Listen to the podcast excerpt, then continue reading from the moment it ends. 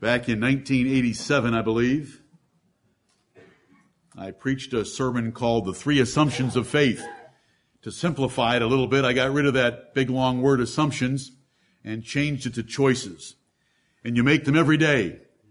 This is particularly designed for our youth that will be going to the youth retreat tomorrow because God made use of some of these verses and this simple little concept of three choices to get a hold of me in my late teenage years so that I made choices that were different than the other guys around me that worked at the two banks that I worked at. And I'm thankful and I hope I can share some of that with you. Heavenly Father, blessed God, I ask for the power of Pentecost, the power of your Holy Spirit through the grace of the Lord Jesus Christ to arrest hearts, apprehend minds, convert sinners, and strengthen saints that I cannot do. There is no slide, nor there is, is there any combination of words that I can utter to do the work of your Spirit.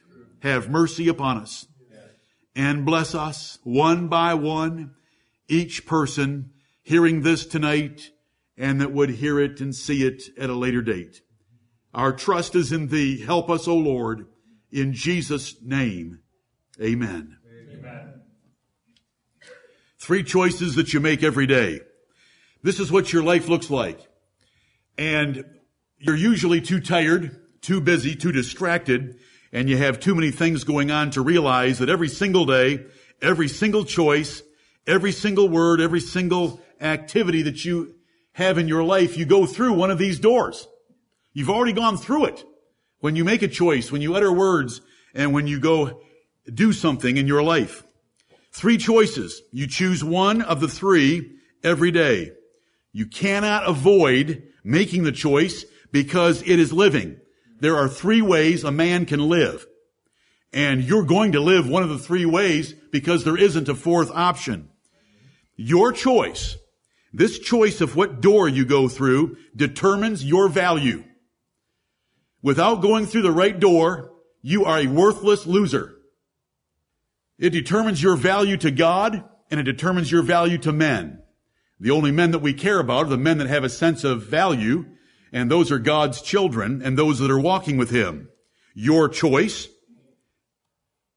determines your happiness and success. You go through the wrong door, you are not going to be happy, and there isn't any way on earth that you can be happy. Your choice helps or ruins your life now and eternity. We don't believe that you can earn your way to heaven. But the Lord Jesus Christ would say this, and he would say it in a number of different ways in a number of different places. It is better for you to cut off your right hand and pluck out your right eye and go into life maimed than to have that right hand and that right eye to go into hellfire for eternity. The Lord Jesus Christ taught that way because that's the truth of the gospel and I teach that way and that's what I'm saying tonight with this final line. Your choice helps or ruins your life now and eternity and you can't stop it. And there isn't a fourth door. And I want every one of us to make the right choice every day. Three doors. Which door are you going to go through? If this woman here with the ugly scowling face is Jezebel, who is this man here?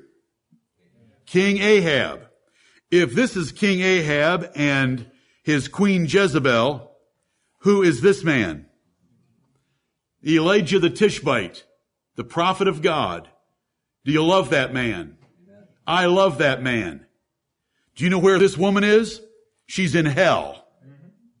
Do you know where these people are?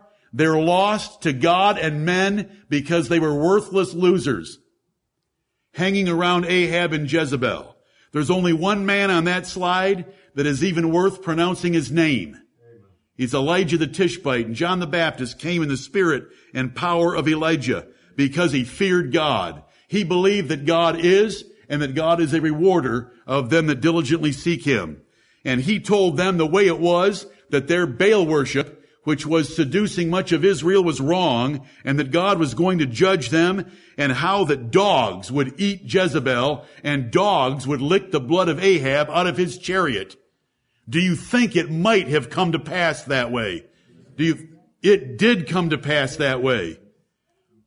Elijah confronted Israel this way. And Elijah came unto all the people and said, How long halt ye between two opinions? To halt is to stop moving. Why aren't you people moving anymore? Why have you stopped and why are you halting between two opinions? He confronted the whole nation, fearless. He had no ministerial association. He didn't need one.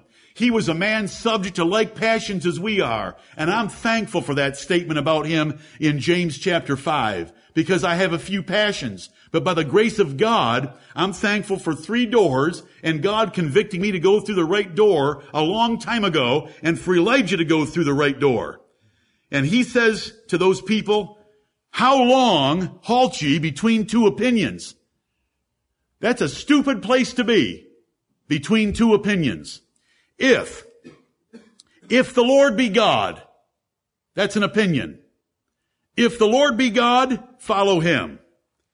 But if Baal is God, follow him. That's the other opinion. You've been taught, he's telling Israel, that Jehovah is the true God. And you have Ahab and Jezebel and their many priests. There were 950 priests at this event. The priests of the groves and the priests and prophets of Baal. They were seducing the nation away from the belief in Jehovah. And so there's three, there's three positions you can be in from this verse. Do you see all three? You can believe that the Lord Jehovah is God and you can follow him. You can believe that Baal or this world's religious systems or this world's value systems are God and wise and virtuous and noble and helpful and you can follow them or you can just hang around in the middle and be an idiot. How long halt ye between two opinions? Commit yourself. And the people answered him not a word. You know, there are compromising, little selfish, lazy people that can't talk, can't commit, won't commit themselves. Elijah had a whole nation of them. They wouldn't answer him a word. He just laid before them the truth of their situation. What should they have done? Should they have jumped off their chairs and shouted out that the Lord is God? That Jehovah is God? But they didn't. Israel halted between obeying the Lord and Baal. Elijah told them, if the Lord is God, obey him. If Baal is God, then obey him. Those are your three doors. And you make the choice every single day. And let me remind you, but without faith it is impossible to please him, for he that cometh to God must believe that he is, and that he is a rewarder of them that diligently seek him. Right. There is a reward right here.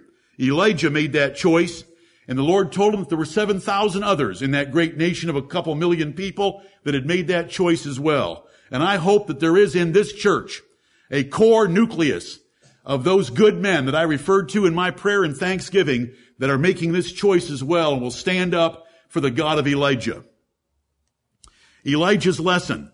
If Jehovah is God, then obey him and him only. If Jehovah is not God, then gorge on worldly fun. Go after Baal. Halting between these two opinions is foolish lunacy because you're not doing either one. Not man enough to make a decision, not woman enough to make a decision. If Jehovah is not God, then go ahead and gorge yourself on what this world has to offer. Man up and declare yourself all in for the devil. Or man up and declare yourself all in for Jehovah. If the Lord Jehovah is God, follow him. If Baal is God, follow him. But how long are you going to halt between two opinions? And see, most Christians halt between two opinions. They don't commit, they don't commit themselves either way. And they never realize anything out of life except trouble, anguish, disappointment, discouragement, depression, and so forth.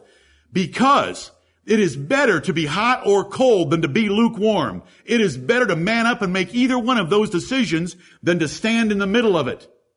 And if you've already believed God, you've got, you've eliminated one door. You don't have a choice. Now for a third door, if you believe that there is, that the Lord Jehovah is the God of the universe. That's Elijah's lesson.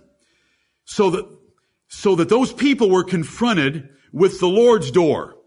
If the Lord is God, follow him. If Baal is God, follow him. But stop halting between. Young people, what is going to be the value of your life? What will be your legacy?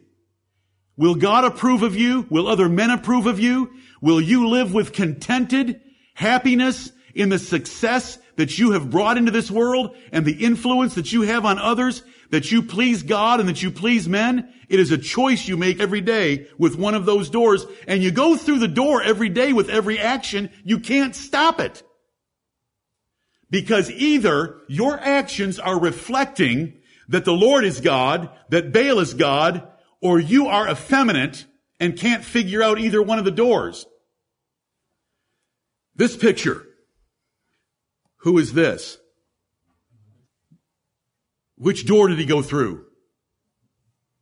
The Lord is God. These people that wouldn't answer him anything. What door did they go through? Halted. Excellent, brother. Halted between two opinions. The world over here. There's 450 of them and they have quite a rock concert going and they think they're happy as their blood's flowing all over their garments and they're very tired because they've been jumping around doing jumping jacks all day long because they've been yelling on Baal to send fire from heaven, which doesn't usually work. What door did they go through? Baal is God. They're in hell right now and they're dancing for a different reason. There's three doors.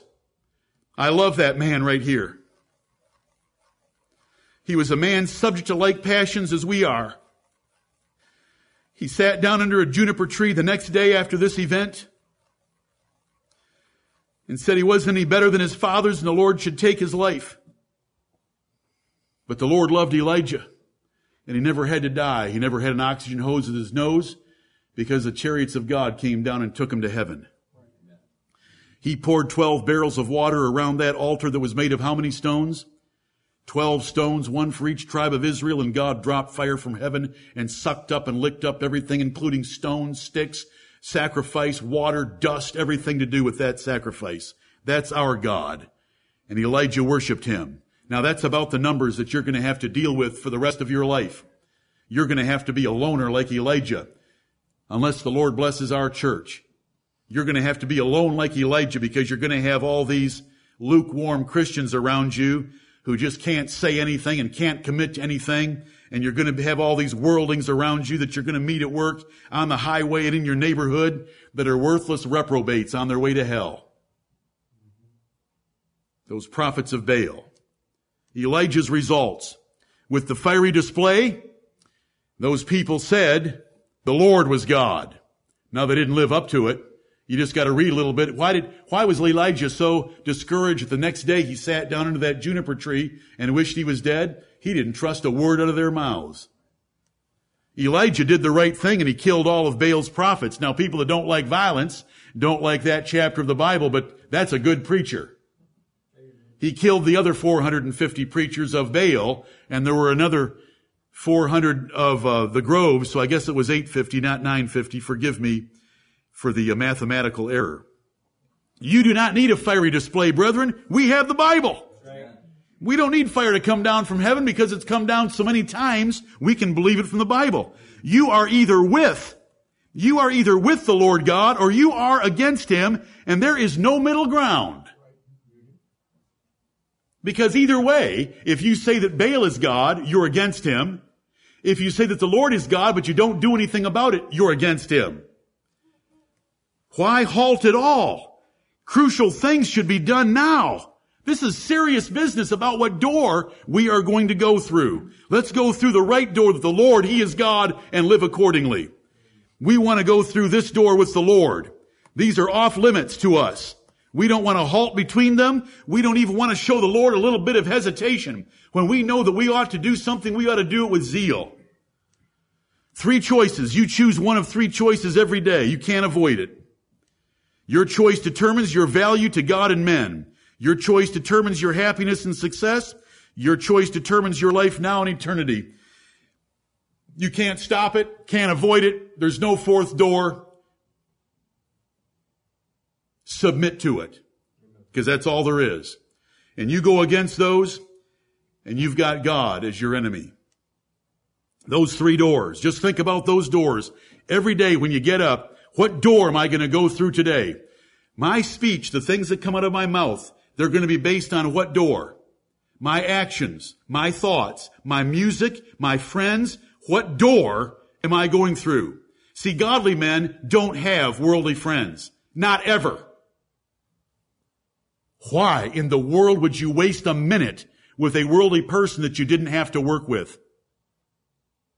Godly men don't do it. Just read Psalm 101 verses 3 through 8 about David's attitude toward those kind of men. David was one of the great men that went through the right door. It doesn't matter if David sinned. He went through the right door. He confessed his sins and God forgave him and he went right through that door again. What does this represent? Can you think of a temperature? Okay, let's call this one hot. How about this one? This is cold. And this is lukewarm. Spew it out of your mouth. That temperature is called tepid or other derogatory terms because it's neither cold nor hot. And so we come to a second set of three. Still have three doors, but instead of being halting, the Lord is God, Baal is God. It's now hot, cold, lukewarm. Jesus confronted the church at Laodicea. And this is the way he talked to them. And you may be thinking that I'm a little severe tonight in my choice of words, but listen to the Lord Jesus Christ. I know thy works, that thou art neither cold nor hot. I would thou wert cold or hot. So then, because thou art lukewarm and neither cold nor hot, I will spew thee out of my mouth. That is how Jesus of Nazareth speaks to his churches. Now there's more said in these verses around this, these three verses, but they all carry the same kind of emphasis and the same bottom line. This is the Lord Jesus Christ of the Bible. We don't believe in any other Jesus. This is the Jesus of the Bible. This is how he speaks. I will spew thee out of my mouth. That is a church. Those are not his enemies. Those are not Muslims. Those are not Mormons. They're Christians. They are the church members of the church at Laodicea. Jesus told them, it would be better if you were cold. It would be better if you were hot. What Jesus cannot stand is a lukewarm Christian. That is someone that says, I believe there's a God, I believe that his son is the Lord Jesus Christ, and I believe in the Bible, but doesn't live up to it right here. A lukewarm Christian claiming faith in God, but not living accordingly. Jesus confronted a church about that fact. and we're down, we're at three again. Three options. Jesus' lesson. He's the most glorious and fearful king ever. Right. Hot. What he meant? Sold out on fire for God and truth. That's best. That's what he wants men to be. If they're gonna, if, if they're tempted to be lukewarm, he would tell them to be better to be cold. Cold is an atheist friend of the lost world. Just flat out presumptuously rebellious against God.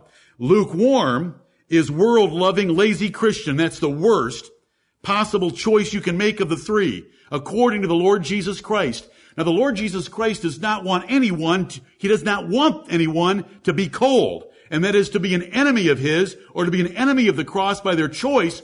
But in comparison to being lukewarm, cold is better. Mm-hmm. Because it's consistent. If you're gonna live like there isn't a God, man up and say it. There is no God.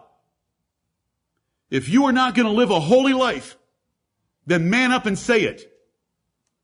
Jesus Christ will spew you out of his glorious mouth.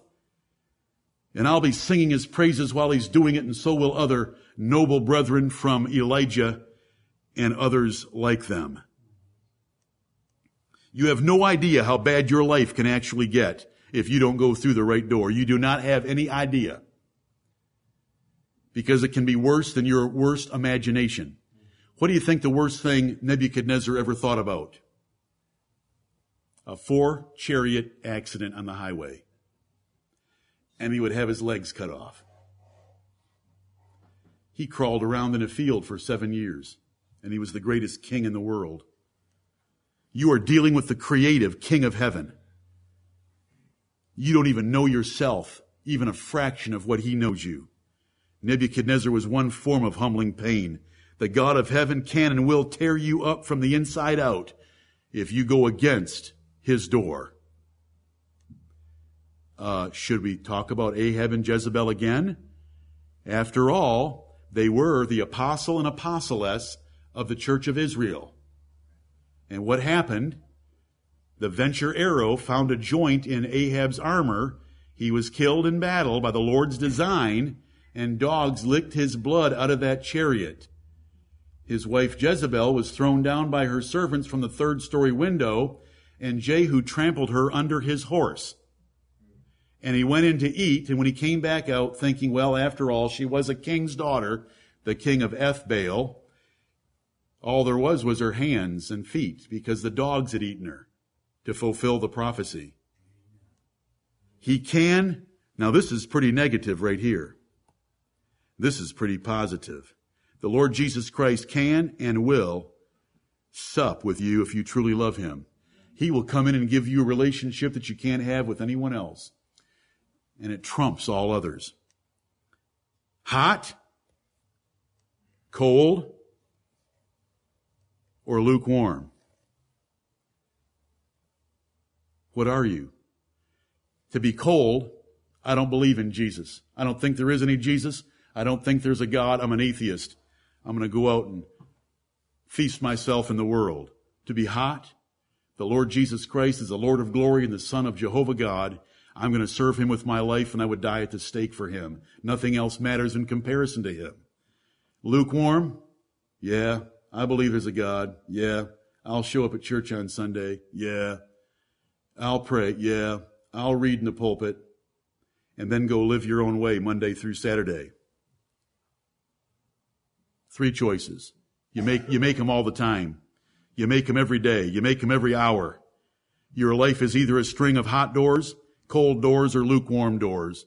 And you'll give an account for every time you open the door, and you open it many times a day. Jesus results. You have never heard anything good about Laodicea, have you? You never will hear anything good about Laodicea because it flat out disappeared. They are gone and forgotten just like you will be. Be totally sold out for God or be an atheist. Choose. But do not be lukewarm. Jesus can't stand it. It's wicked hypocrisy. You're wasting saliva and air by pronouncing his name in your mouth if you're not going to live for him. Those doors, brethren, those doors, those doors, hot, cold, lukewarm. Lord, help us go through this door right here. Keep us from these doors. Incline our hearts away from those doors, Lord. Direct us through that hot door Enliven us. Quicken us according to thy precepts. Three choices. You choose them every day. You cannot avoid them. Your choice determines your value to God and men. Your choice determines your happiness and success. It ruins or helps your life now and in eternity. What are the three choices? There is a God. His name is Jehovah and you live like there is one. Are you with me on that little sentence? This is option number one. This is the hot door. There is a God and, and is what we call a coordinating conjunction because it is connecting those two clauses in a positive, supportive way. There is a God and I will live like there is one. That is a door. That is the right door. That is the only door that works. Any other door, you are the enemy of God. Who will have the last laugh? And it will be a laugh that rings through eternity. Choose the right door. Number two, this is cold. There is no God. And, coordinating conjunction, you live like it. You live like there isn't a God. That's consistent. That's logical. That makes sense. Those are two doors. The third door is that lukewarm door. There is a God. Do you believe there's a God? Yes, I do. Do you believe his son is Jesus Christ? Yes, I do. Do you believe the Bible? Yes, I do. But then you live like there is not a God.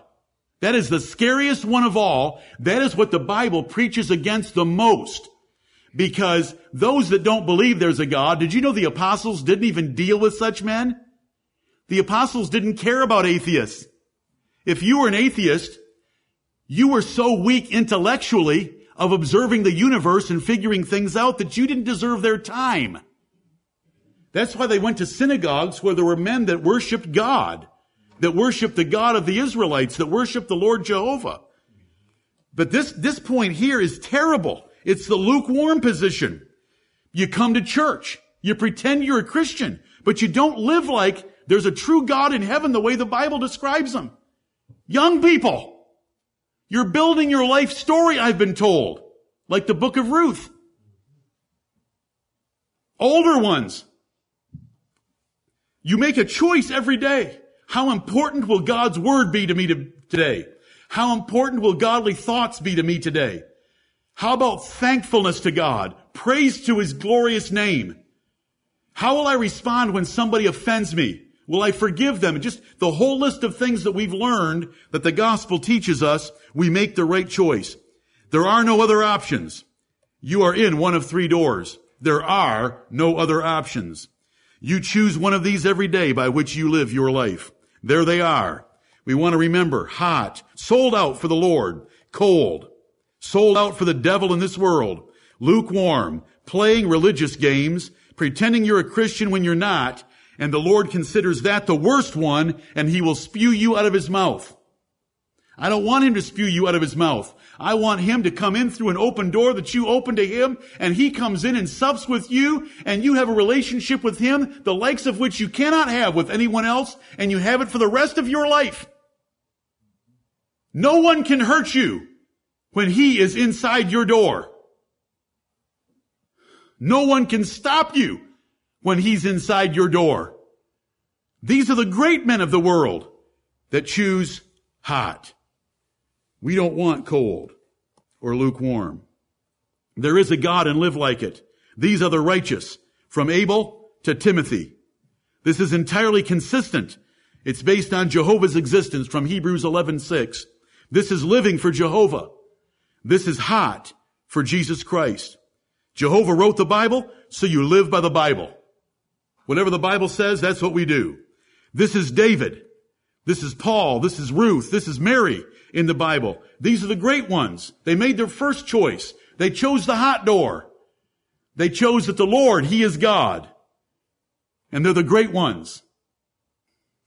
There is no God and you live like it. These are the wicked. This is Cain, Goliath, and Judas.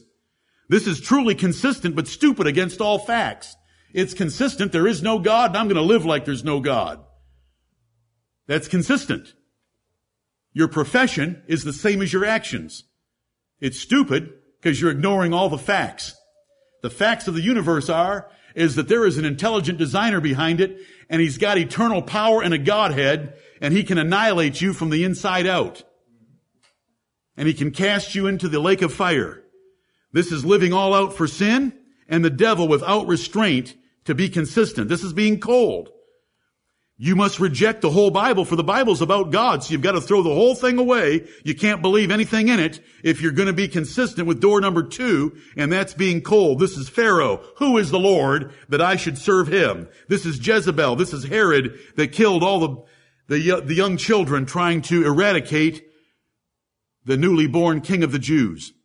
There is a God, but don't live like it. This is the lukewarm one. They're the hypocrites. Lot was one. Demas was one. This is entirely inconsistent and naively stupid. Because you're saying there is a God, but your actions are there isn't a God. This is playing church Sunday and loving sin the rest of the time. You read the Bible, but you don't learn it, you don't obey it, and you don't care about it. You don't love it, you don't crave it, you don't meditate on it. This is Samson. These are truly the belly worshippers that Paul condemned in Romans chapter 16 and Philippians chapter 3. They're belly worshippers because they worship their bellies and what good things they can enjoy rather than enjoying God. What's the whole duty of man? To fear God and enjoy Him forever. There's God. Go through the God door. No God door. Or play both. A foolish door. Here's how the Lord put it to me when I was 19 years old. That would have been 1976. What if God is one half what the Bible says? You say, why'd you, I don't know. The God of the Bible is only one, what if he is only one half, that the Bible exaggerates a little bit, and the God of the universe is only one half what the Bible says? This is how he got me at 19. And he's more than a whole one to me. But he got me this way. What if? Do you know what I used to be paid to do? What if analyses? What if analyses? What if analyses? President comes by my office. What if prime rate does this? What will it do to our bottom line? Will I still have a job? What if analysis? What if we lease this instead of buy it? What if analysis? My what if analysis. What will happen to me if God is only half of what the Bible says?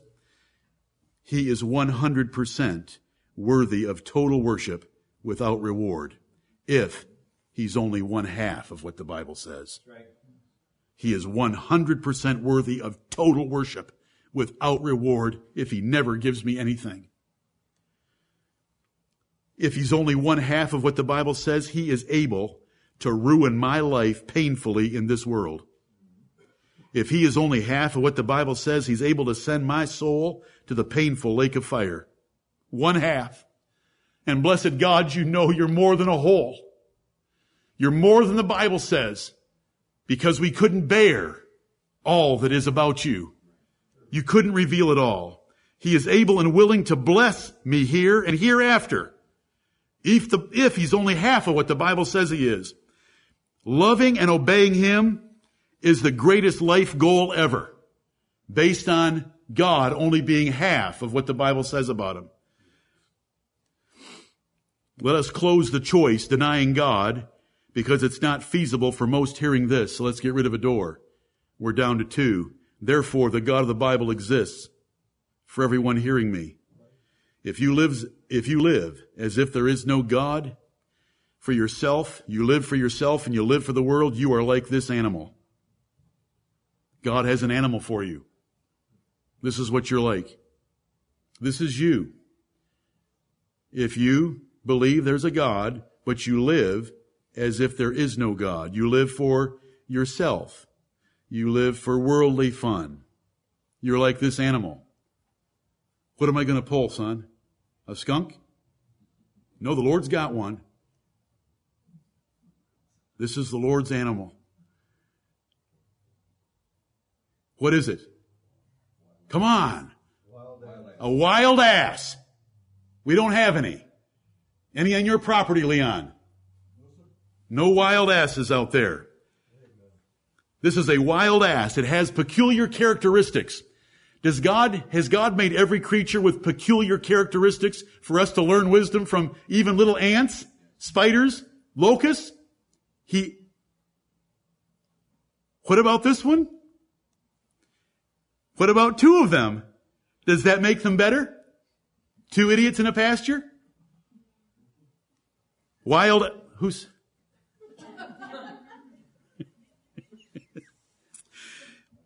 Job 6 5, doth the wild ass, it's in the Bible about 10 to 12 times. Doth the wild ass brave when he hath grass? No. He ain't making any noise when he's got grass because he's just feeding his face. For vain man would be wise. Men think they are wise, though man be born like a wild ass's colt. Do you know that we all came into the world the same way that a wild ass's colt comes into the world? It ain't the prettiest picture in the world. Sorry, ladies. I think you all agree anyway. Wild ass. Listen, look at this passage. Who hath sent out, this is, this is the book of Job challenging Job. Who hath sent out the wild ass free? Why is this animal incapable of domestication? This is from the horse family, but it don't act like a horse. It is wild. That's why it's called a wild ass. Who hath sent out the wild ass free? Who put that inside it that it doesn't want to listen to three doors? Or who hath loosed the bands of the wild ass? It can't be held by bands. Whose house, look at who did it. I have made the wilderness and the barren land his dwellings. He scorneth the multitude of the city. You know, horses can pull a carriage right through downtown. He scorneth the multitude of the city, neither regardeth he the crying of the driver. Do you think you can tell him, giddy up, slow down, stop? Whoa, Nelly. Doesn't work with a wild ass. The range of the mountains is his pasture, and he searcheth after every green thing. He's a belly worshiper.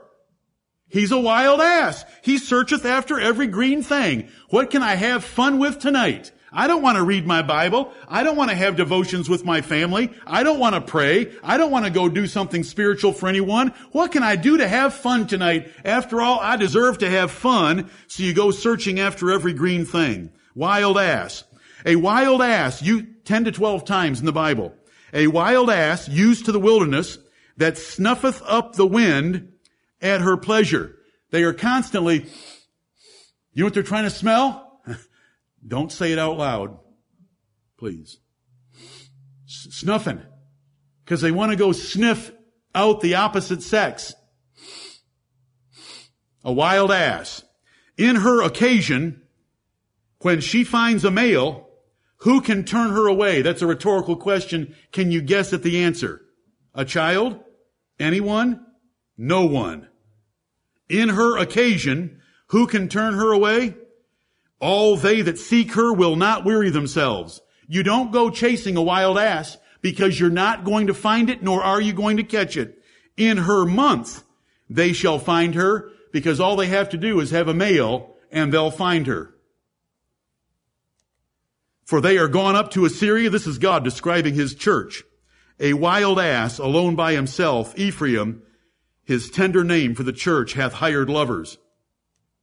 It is a very swift animal. It's faster than most horses. It's exceedingly wary. It's very hard to, to, to catch it.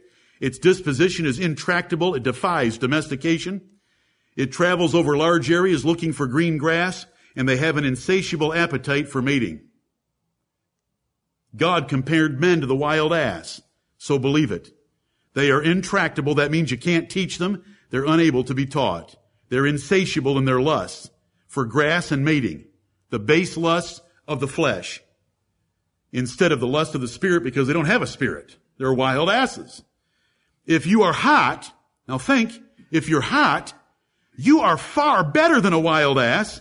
If you are cold, you are a wild ass. If you are lukewarm, you are worse than a wild ass because you have a spirit that should know better, but you're acting like a wild ass. So you're worse. You say, did you work all this up just for us? No, I did it in 1987. Look at them. The Lord wants you to look at them and think something. And you know, the world uses expressions about one of those words, don't they? He's acting like, I wonder where they got that. Why don't they say he's acting like an elephant? Or he's acting like a peacock? Or he's acting, you know, what is a lukewarm Christian? It's one that's not on fire for God, but neither is he scandalously wicked. That's a lukewarm Christian. It's a Christian who loves worldly pleasures more than he loves Christ. He doesn't really get excited about Jesus Christ. This person pretends to be a Christian by attendance, but without love of Christ and Christ's people. He talks the talk, or she talks the talk when they must, but there's no fruit in their lives. They're bored and frustrated to worship with saints. That's a lukewarm Christian. They went through the wrong door. The Lord's going to spew them out of his mouth. What is a hot Christian? Spiritual things are the most important above all else. Bible reading, prayer are at or near lifetime bests. You are bearing the fruit of the Spirit and joyfully doing so. You're excited about it. You love Christ. You love what we had on Sunday. You serve Christ and you want to know more about Him. You write me like people have and said, we saw you shuffling cards up there in the pulpit. I think they were your outline pages. Does that mean we get sermons three and four in this series? Well, I didn't know it was a series. Um, do you love Christ? Sunday was a wonderful time together. You love Bible reading. You love it. You don't endure it. You love it. You love prayer. You love singing. You love preaching. That's a hot Christian. It's the guy going through this door, the God door, the I'm on fire for the Lord door. How do I get hot again? Very simple. Jesus, the one who said, I will spew you out of my mouth, gave the simple formula to Ephesus in Revelation chapter 2. Consider your situation. Step one, repent for being a wild ass and do the first works, what people do when they're in love with the Lord. Remember, this, these are his words. Remember from whence thou art fallen. Think back to the most joyful time you ever had with the Lord and remember how far you are fallen from that. Remember where you were, or if you were never there, where you should be spiritually. This is a very, one slide. It's, it's a new one for me. Mark it on your calendars. One slide, the rules on how to get hot again. Same passage of the letter to the seven churches. Remember where you were spiritually or where you should be spiritually. Think about how far you are from where you should be as a good hot Christian. Repent. This is number one here. This is number two. Repent fully and come totally clean with the Lord. I've been a wild ass. I've been feeding myself. I broke your commandments and they did not profit me. I perverted that which was right and it did not profit me. And you tell them, do, this is number three, do those things you once did or what lovers of Christ do. It is that simple. What do they do? They crave His Word. They crave the fellowship of others who love that Lord Jesus Christ. They crave praying and they do those things. So you remember, you repent, and you do those things. God's Word to you. But without faith, it is impossible to please Him. For he that cometh to God must believe Number one, that he is. And number two, that he is a rewarder of them that diligently seek him. This is how we please God. In my last verse, 1 Peter 1:17, and if ye call on the Father, what is that referring to? This is someone who says they believe there's a God. And if ye call on the Father, I've preached this to you a couple of times. And if ye call on the Father, you're saying that you believe that there's a God and you're calling him your Father. What do we know about this God of the Bible? He doesn't respect anyone. Who without respect of persons judgeth according to every man's work. He doesn't care that you call on him. He cares about the life that you're living. He cares about the music you listen to, the friends that you have, the thoughts that you have, your fantasies, how you get along with your parents, how well you love your spouse, and all the other parts of our lives. He judges according to every man's work. Because of this, if, see by if you call on the Father, you have gone through a door that says, I believe there's a God. So one of the doors is gone. The door that says, I don't believe there's a God. So you're down to two. If ye call on the Father, you have limited yourself to two doors. You either need, you are either a hot Christian or you are a lukewarm Christian. If ye call on the Father, who doesn't respect anyone, who judges everyone according to his works, do you know how you should be living? Pass the time of your sojourning here in fear. Because he's a glorious God that we're dealing with and a wonderful Savior, and he deserves all of our lives. And he has done, for anyone to be in this room, he has arranged countless circumstances for you to be here. And I pray that he is doing things that I cannot see that are beyond my reach just by volume and intensity and slides by his spirit. I want the future of this church and I know where my future is going to be and my wife's future and this church's future is through that door, the hot door. And let's all go through that door and let's all help each other through that door. Amen. May the Lord bless the preaching of his word.